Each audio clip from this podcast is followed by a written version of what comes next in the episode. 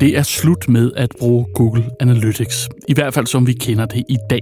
Datatilsynet har vurderet, at værktøjet i sin umiddelbare form medfører brud på GDPR-lovgivningen. Så spørgsmålet er bare, hvordan man skal forholde sig til det. Du lytter til På Forkant med Jorden, DLA Pipers podcast med aktuelle erhvervsjuridiske emner. Og i dag så skal vi prøve at finde hoved og hale i hele sagen om Google Analytics. Og med i studiet denne gang har jeg igen Martin Jørlund Nielsen, advokat og director i DLA Piper. Velkommen til. Tak for det. Du har brugt rigtig lang tid på at beskæftige dig med den her sag de seneste måneder, er det ikke rigtigt? Jo, den, den har fyldt en del, øh, fordi der, det, det er i sagens natur, fordi Google Analytics er et meget udbredt værktøj, så er det noget, der rammer rigtig mange, og det gør selvfølgelig, at der kommer rigtig mange spørgsmål ind på det. Ja, og bare lige for at tage os helt tilbage, det der skete der i september, så fastslog datatilsynet, at, og nu citerer jeg, Google Analytics ikke kan benyttes lovligt uden videre. En lovlig brug forudsætter implementering af en række supplerende foranstaltninger, ud over de indstillinger, Google stiller til rådighed. Martin, lad os tage det fra begyndelsen. Hvad er Google Analytics? Jamen, Google Analytics er et, øh, som, som navnet næsten siger, et analyseværktøj, øh, som baserer sig på, at man får installeret nogle cookies på, på hjemmesider, og så kan man få en masse analyser omkring trafikken på hjemmesider. Øh, det er sådan relativt avanceret. Øh, man får en, en unik brugeridé, og da Google jo ligger ind med rigtig, rigtig, rigtig mange oplysninger, så kan de øh, berige de her data på mange måder og, og udlede rigtig meget om de her brugere, der besøger hjemmesiderne. Så det er et spørgsmål, om man kan, kan følge, hvem der kommer og besøger hjemmesiden, hvor tit de kommer tilbage, hvor længe de bliver på hjemmesiden, hvordan de bevæger sig rundt, hvor de i øvrigt ellers måtte have været, hvor de kommer fra og sådan noget øh, digitalt. Så det er et værktøj, som, som er rigtig godt, hvis, hvis man øh, har stort behov for at have styr på sine online-kunder. Og hvad er det, værktøjet kan, som er problematisk? Jamen, det er ikke så meget, det værktøjet kan, der er, er problematisk. Øh, det problematiske aspekt det ligger i, at, at Google er hjemhørende i USA, og der ryger en hulens masse personoplysninger til, til USA. Okay, og i starten af, af året her, 2022, så begyndte det her jo at komme op til overfladen i Europa. Prøv lige at tage os med tilbage og forklare, hvad der er sket det, det seneste års tid. Jamen, øh, vi skal nok springe helt tilbage til, øh, til 2020 faktisk, hvor vi fik en dom fra EU-domstolen, den, den meget berømte og berygtede Schrems 2-dom. Som vi også har talt om øh, Som vi har talt om tidligere, ja. som jo i, i al sin enkelhed siger, at man kan ikke bare øh, sende data til USA, og øvrigt heller ikke til rigtig mange andre lande øh, uden for EU.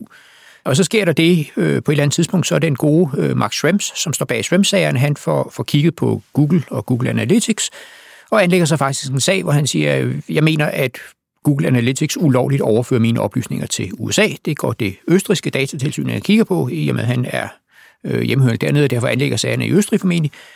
Øh, og når frem til den konklusion og siger, jamen det må vi jo medgive, at der er faktisk så mange oplysninger, at det er muligt at identificere brugeren, og de suser altså over til Google i USA. Øh, der er ikke truffet tilstrækkelige foranstaltninger for at beskytte dem. Det er det her med problematisk lovgivning i USA og sådan noget. Det er en helt anden snak, en meget, meget lang snak.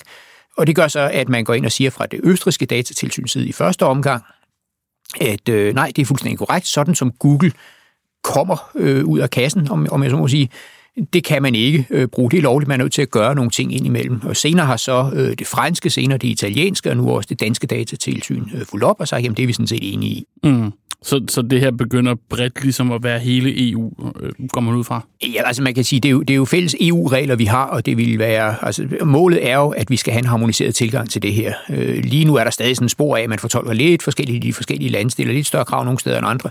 Men lige præcis det her, det har man haft oppe til diskussion i Europa for at nå frem til en fælles holdning til, til de her ting.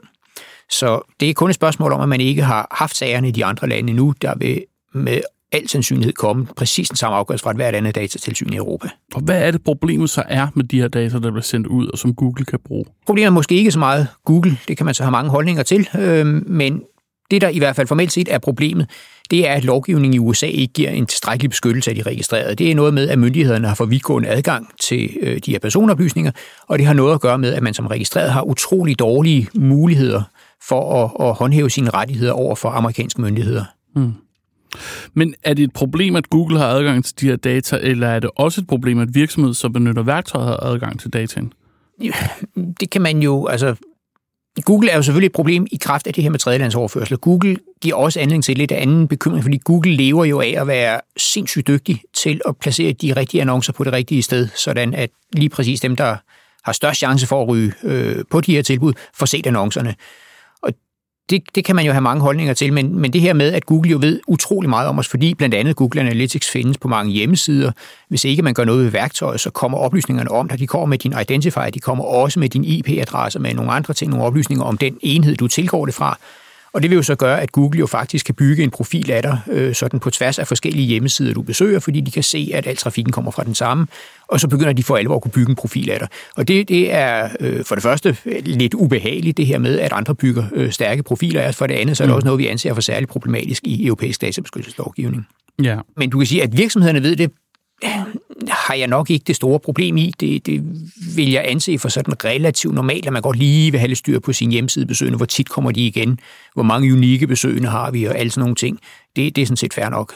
Ja, plus men det er vel også vigtigt at sige her, at virksomheder, der bruger værktøjet Google Analytics, kan jo ikke bruge det til at identificere enkelte personer. Nej, det bliver meget teoretisk i hvert fald. Øh, altså det, det, der sker, det er, at, at der kommer selvfølgelig ved sin IP-adresse med, fordi det er ligesom internettets måde at fungere på. Kommer der en IP-adresse, så kan det her ikke lade sig gøre overhovedet, så selvfølgelig er den der. Og der ligger en, en gammel dom om noget med IP-adresser som identifikator og sådan noget. Øh, det, det skal vi heller ikke ind på her. Øh, så bliver det en meget, meget lang podcast i hvert fald. Men det er ikke det, jeg er super bekymret for. Nej. Så i september så melder datatilsynet det her ud, og det er jo, kunne jeg forestille mig, ret omfattende slag for mange virksomheder, der bruger det her i deres markedsføring osv. Hvordan har branchen reageret på det? Jamen, det er sådan lidt blandet. Øhm, fordi ja, der er nogle virksomheder, som hvor, hvor hele deres forretning foregår online, og som lever udelukkende af rigtig, rigtig, rigtig godt styr på deres kunder, potentielle kunder, kunne påvirke dem rigtigt og sådan noget. Det, der har været min erfaring, det er, at øh, jeg tror så også, sandheden er, at Google Analytics er sådan noget, der bare er der ude på hjemmesiderne. Øh, jeg har talt med et, med et par stykker og har vendet mig til, at jeg skal starte med at stille spørgsmålene, og de siger Google Analytics, siger, hvad bruger I det egentlig til? Ja. Øh, jeg har haft nogle stykker, som, som, som har ringet, vi har talt om det, og så siger jeg, jeg kan jo ikke se, at I bruger Google Analytics på jeres hjemmeside. Hvad, hvad bruger I det til? Gud, har vi det på hjemmesiden? Øh, jamen, det må være vores webbyrå, som har sat det, fordi det gør man bare. Ja. Øhm, så start lige med at finde ud af, om I overhovedet bruger det til noget. Og hvis ikke man bruger det til noget, jamen, så få det væk. Altså, det, det, det er jo klart, det, det er jo bare at bede om problemer og have noget liggende, som man i øvrigt ikke drager nogen fordel af.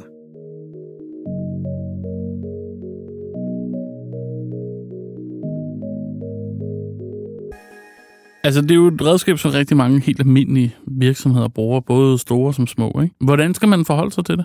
Man skal jo, som datatilsynet siger, at øh, man skal i hvert fald, hvis man bruger det, man skal jo have en plan for enten et, at lovliggøre det, eller to, at komme ud af, af brugen af det her, gå over til et, et produkt, som kan anvendes lovligt. Øh, det eneste, man ikke skal gøre, det er ingenting.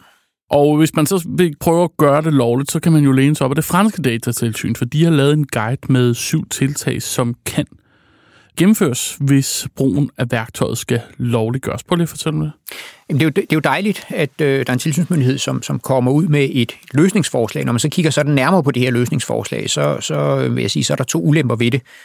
Det ene, det er, at øh, det er dyrt og besværligt at implementere.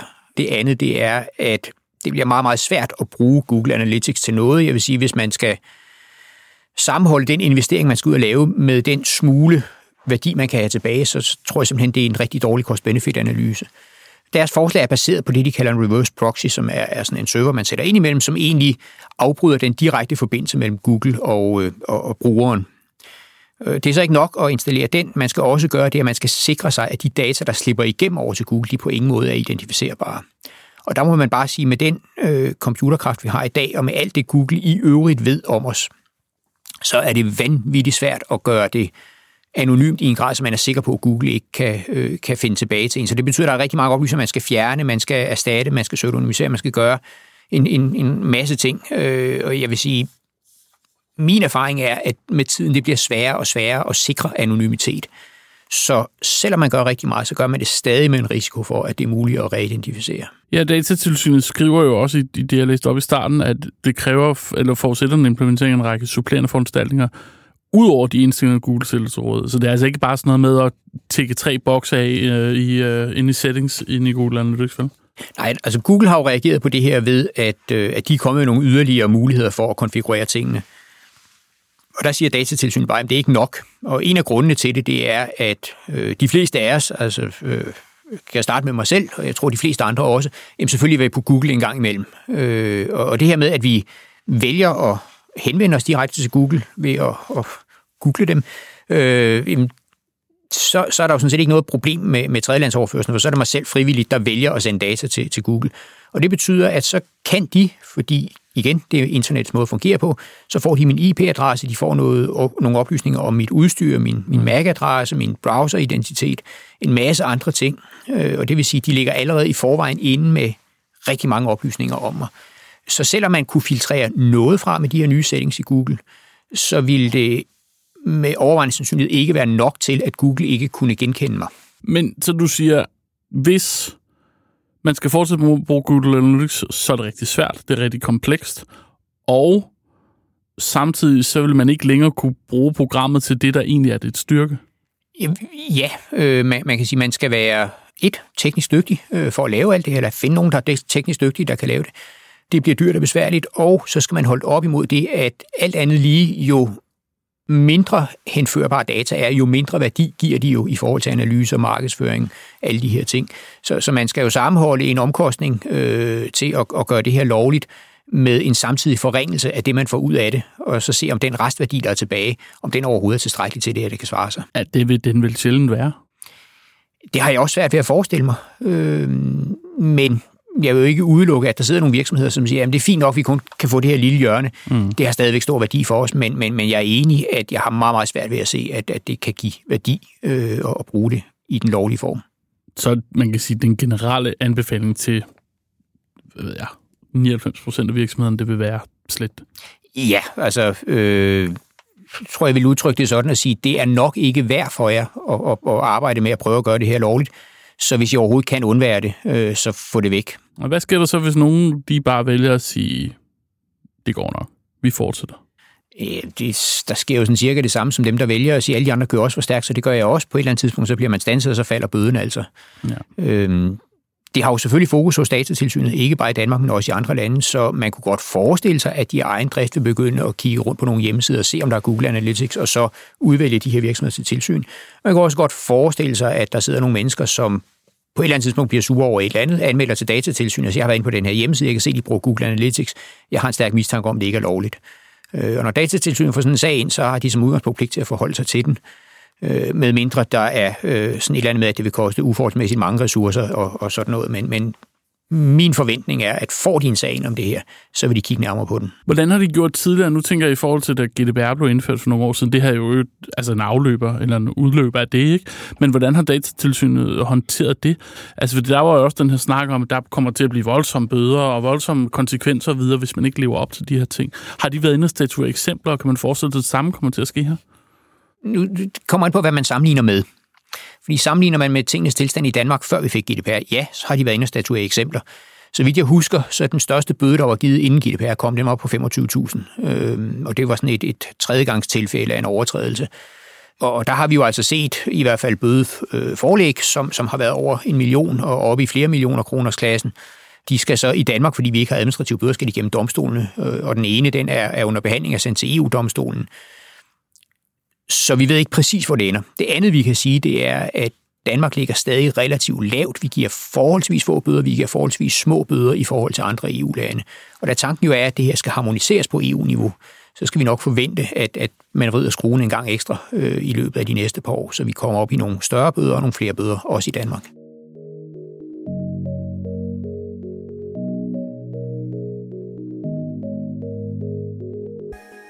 Sandheden er vel også i virkeligheden, at øh, vi er blevet vant til at have adgang til alle mulige data, og det har været lidt det vilde vesten, det her. Ikke? Store virksomheder som Google har givet en fuld gas i forhold til indsamling og brug af data, og nu er det måske øh, løbet løbsk. Hvad tænker du om det? Ja, det er jo sådan en, en klassisk udvikling. Altså, da internettet kom øh, tilbage i tid, der kan jeg jo huske, at der talte jurister jo meget om, om man overhovedet kunne regulere internettet, og hvordan man skulle regulere det, og Øh, man, man var ude i sådan noget med noget selvregulering, og der var mange øh, strømninger øh, frem på det tidspunkt. Men der sker jo så også det, at, at tingene vokser op, og så på bagkant bliver man som lovgiver opmærksom på og siger, mm. okay, nu er vi ved at komme ud et sted, hvor det begynder at være problematisk. Og det var sådan set baggrunden for, at GDPR kom. Det var, at man begyndte at kunne se en tendens til, at nu var personoplysninger altså noget, som ikke bare blev indsamlet, hvis det var sådan strengt nødvendigt, fordi et hospital skulle vide, hvem jeg var, så de kunne have min, min journal og sådan noget. Det var også helt almindelige detaljhandelsvirksomheder, som begyndte at interessere sig for oplysninger om mig, analysere på, hvem jeg var og sådan noget. Og der sagde det, var, var en af tankerne med GDPR, det var jo netop at ramme de her virksomheder, som levede af at skal vi kalde det gennemlyse os øh, almindelige forbrugere og samle en, en frygtelig masse oplysninger om os og, og så måske ikke passe super godt på dem, eller begynde at bruge dem til nogle lidt, lidt øh, lyssky øh, formål rundt omkring. Så GDPR var jo i sig selv et, et udtryk for, at man synes, at nu var udviklingen ved at gå for stærkt og gå for langt, så nu vil man godt sætte foden ned. Øh, men, men lige nu diskuterer vi et, et tredjelandsoverførselsproblem i forhold til Google, men det er klart, at, at vi kigger også ind i den anden problemstilling med, med store ophobninger af data, og, og hvilke formål de så bliver brugt til. Men det, det vil også, det, det her tredjelands øh, problem er jo selvfølgelig øh, væsentligt, men det vil også især væsentligt, fordi der er tale om en spiller, altså Google, som er så stor og ved så meget, og som kan, altså, vi vil op og tale sådan, hvad skal man sige, national sikkerhed og sådan Altså, det er jo det, det, det er en voldsom spiller på markedet. Ikke? Altså, vi har vel også nogle, nogle, nogle selskaber her, som nærmest er betragtet som, som, sådan nationalstater i forhold til, hvor, hvor stor en indvirkning de har. Altså, vi, vi har jo haft nogle sager allerede i USA, som er sådan ret skræmmende, øh, hvor man netop i, i kraft af de her analyser var i stand til at forudsige, forudse ting om folk, øh, før de selv vidste det. Der, der mm. kører en frygtelig historie om en, en ung pige, som var gravid, uden hun selv øh, vidste det. Øh, så lige pludselig så var der en anden detaljhandelskæde, der begyndte at sende hende øh, reklamer for babyprodukter, og det skabte, skabte store røre. Og jeg har det personligt sådan, at det er jo lige før, øh, hvis, når jeg står op om morgenen, så, så skriver jeg til Google for at spørge, om jeg har det godt, fordi de ved det nok bedre, end jeg selv gør. Øh, og det er bare den sandhed, vi lever i. Mm. Ja, men, men, men det er vel så også det, man forsøger at gøre noget ved, kan man sige. Ja, præcis. Og, og det der er, altså igen, man, man skal jo skelne mellem det, der sker frivilligt, og det, der sker ufrivilligt, og, og mange gange også, uden vi overhovedet er opmærksom på det. En ting er, at jeg vælger at bruge Google, at jeg vælger at søge efter nogle bestemte ting, så må jeg også tåle, jeg må være indstillet på, at Google godt ved, hvad jeg har ligget og søgt efter men at de kan begynde at kombinere det med, hvad jeg har kigget på på andre hjemmesider, uden jeg egentlig har bedt dem om at kigge med. Det er, jo, det er jo der, det begynder at blive problematisk, fordi så er det en ufrivillig aflevering af data, og det er ganske ufrivilligt, at mine oplysninger handler, havner i, i USA. Det er ganske ufrivilligt, at de begynder at bruge dem til ting og sager. Men vil det overhovedet være muligt at bremse det her op, eller det tog, der er kørt? Det er jo en af de store diskussioner, og der er jo mange, der siger, at, at nu må man stoppe med det her med, med databeskyttelse, for man kan ikke sætte udviklingen i stå, og det er jo også diskussionen om, om cloud og de tredjelandsproblemer. Det giver anledning til at sådan noget. Jeg ved også, at der er øh, begynder at være stemmer, øh, lidt mere end der har været tidligere, som siger, at nu er vi måske ved at være gået for vidt. Nu har man en tendens til, øh, er der nogen, der mener i hvert fald fra EU-domstolens side, at strække sig meget, meget langt for at fortolke ting som værende personoplysninger og så kan man altid sige for en sikkerheds skyld, at det er forbudt, øh, fordi så har man i hvert fald ikke tilladt for meget. Ja. Og der ved jeg, at der begynder at være sådan nogen, der begynder at røre på sig og sige, skal vi måske sætte os til bordet og få ikke sådan den her oprørske øh, tilstand, men en seriøs snak om, om vi er ved at være gået for langt. Men det er jo også noget med tryk og modtryk. Altså, så, så har, det, har det været det vilde vesten i alt for mange år, og nu går man ind og regulerer det, så regulerer man, er det måske nogle punkter, hvor man finder ud af, at den her regulering blev for meget, og så skal man finde et eller andet middelvej, ikke? Jo, jamen det, det her egentlig problemet med det her, det er jo bare, at det, man er bange for, det bliver der jo bare mere og mere af. Altså man er, man er jo netop bange for det her med dataophobning og data, der kan misbruges til, til uhensigtsmæssige formål og alle de her ting. Og vi må bare sige, ja, vi har en meget, meget stram regulering, men vi har altså også en eskalerende øh, deling af data, om du vil. Du kan ikke bevæge dig nogen steder efterhånden, uden at dine data bliver delt. Din mobiltelefon har GPS, den kan se, hvor du er henne. Øh, når du ja, googler, så, så ved din hulens masse om dig. Når du går rundt på gaden, jamen, du kan altid via telemasterne finde ud af, hvor du har været. Øh, vi har helt sikkert, vi begynder nok også at have devices snart i vores køleskab og fryser, som kan fortælle, om vi skal, hvad vi skal ud og købe af madvarer og andre spændende ting. Og det er klart, at det bliver jo et problem, hvis for mange har, ved for meget om alle andre. Altså, vi er tilbage i sådan en helt grundlæggende charter om grundlæggende rettigheder, retten til at have et privatliv. Og det er jo retten til privatliv, der begynder at være truet her. Ja, det er vel ekstra skræmmende, når man kigger rundt i resten af verden og ser, hvordan man håndterer nogle af de her ting. Jeg tænker blandt andet i Kina og så videre, ikke? Jo, bestemt. Øh, det, det, det er jo selvfølgelig rejselscenariet. Problemet er, at, at vi er ved at være der med hensyn til, hvad vi har af data, at det kun er op til de lokale myndigheders øh, anstændighed og gode samvittighed at sørge for, at det ikke bliver misbrugt, fordi dataen er der, det er der slet ingen tvivl om. Mm. Øhm, så, så, så ja, og, og igen skal man jo sondre mellem, mellem det, der er øh, frivilligt, altså hvor man godt ved, man afgiver nogle data, og så det, der sker skjult, uden man egentlig helt er opmærksom på det. Ja. Og det er jo det sidste, der er, er problematisk. Ja. Hvad, hvad siger Google til alt det her? Jamen, Google var jo relativt hurtigt ude øh, med nogle supplerende værktøjer. De sagde, okay, det, øh, det må vi jo acceptere, at det er sådan, I ser på det. Øh, de synes sikkert, det er, er voldsomt irriterende. Jeg plejer typisk, når jeg taler med amerikanere, så plejer de at sige, at vi har en, en lovgivning i Europa, som gør det umuligt at drive forretning. Øhm, Ej, det går du meget godt lige, gør det ikke? Jeg tænker, det er da gået fint indtil nu. Altså, der er stadig levende virksomheder i Danmark. Men det er klart, at, at kigger man på det i det store perspektiv, nu kan man sige, at danske hjemmesider konkurrerer nok sjældent med amerikanske hjemmesider. Hvis de gjorde, så ville det være konkurrenceforvridende det her, fordi amerikanerne vil have langt bedre muligheder for at udnytte data om folk. Øhm, men Google har, er, er kommet med nogle tiltag og sagt, og det har nok været sådan et forsøg på at sige, jamen okay, det hører vi, nu gør vi noget, så det bliver bedre. Og så har man håbet, at, at det var nok, fordi så kan man trods alt stadig få nogle data.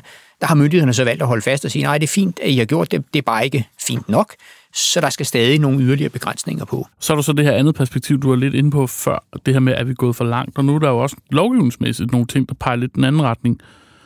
Øhm, fordi om lidt, så kan alt det her være lovligt igen.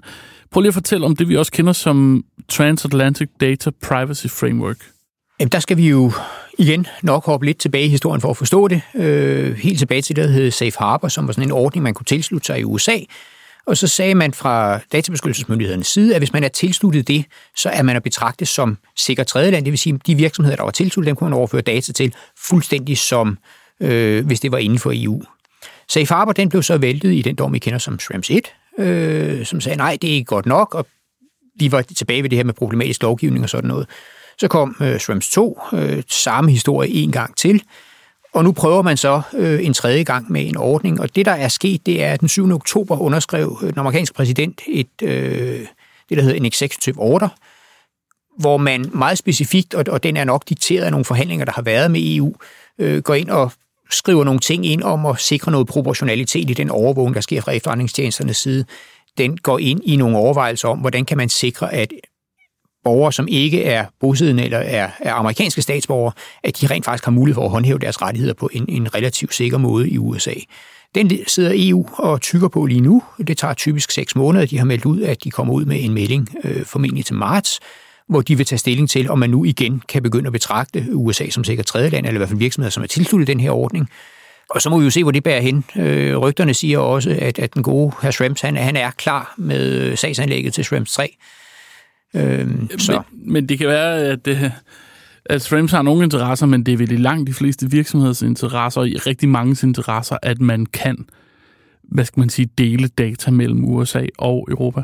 Jamen, det, er, det er jo et, et kæmpe problem i praksis, fordi rigtig mange cloud-løsninger, det, det må vi bare konstatere, at de store cloud-udbydere, de sidder i USA, eller ja. de har moderselskaber i USA, og hvis vi sådan trækker det her helt ud, øh, så, så handler det jo om, at, at det er faktisk meget, meget svært lovligt at bruge cloud-løsninger. Hvis man skal gøre det på en effektiv måde, så skal man have et eller andet med noget kryptering, eller man skal have nogle server, som står i Europa, som kan oversætte, om du vil, øh, noget pseudonymiseret data. Sådan nogle ting, det er, er løsninger, som nok ikke er super realistiske i virkeligheden. Så ja, hele verden har et kæmpe, en kæmpe interesse i, at vi får løst det her problem. Ja. Hvad tror du bliver inde på alt det her? Altså, jeg, jeg synes jo, det er interessant med den diskussion, der begynder at være nu, øh, om, om vi er gået for langt. Og, og hvis man går helt tilbage og kigger, der ligger faktisk en, en vejledning fra, jeg tror, den er fra 2008, hvor man er inde på netop at sige, hvornår er noget personoplysninger. Der siger man på den ene side set, så skal vi sikre, at vi fanger så meget, at vi giver en reel beskyttelse til de registrerede. På den anden side set skal vi heller ikke derhen, hvor det bliver fjollet, altså hvor, hvor alt bliver personoplysninger. Og der er vi måske alligevel ved at ende. Det kan så godt være, at det skyldes, at rigtig meget har ændret sig siden 2008. Der er mange flere data i omløb, der bliver opsamlet mange flere data, øh, også på måder, som vi slet ikke havde forestillet os dengang øh, overhovedet ville være muligt. På et eller andet tidspunkt kunne jeg godt forestille mig, så, så kommer udviklingen derhen, hvor man trækker, i højere grad vil trække på skuldrene af nogle ting og sige, nå ja, det er jo behandling af personoplysninger, men herregud, det er jo så normalt. Mm. Øh, sådan, sådan er det jo med mange ting, øh, at altså, der, der var jo ting, som var forbudt i gamle dage, hvor man så siger, at ja, okay, nu er det så egentlig øh, okay.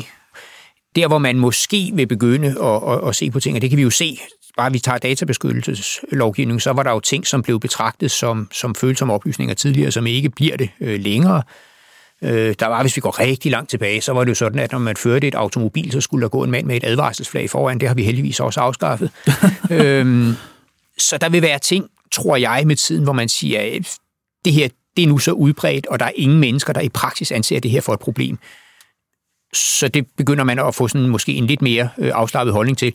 Men de helt grundlæggende ting om, at man ikke må samle data, man ikke skal bruge til noget, man må ikke have dem liggende længere end, end højst nødvendigt og sådan noget, det tror jeg, vi kommer til at se øh, i mange år frem i tid.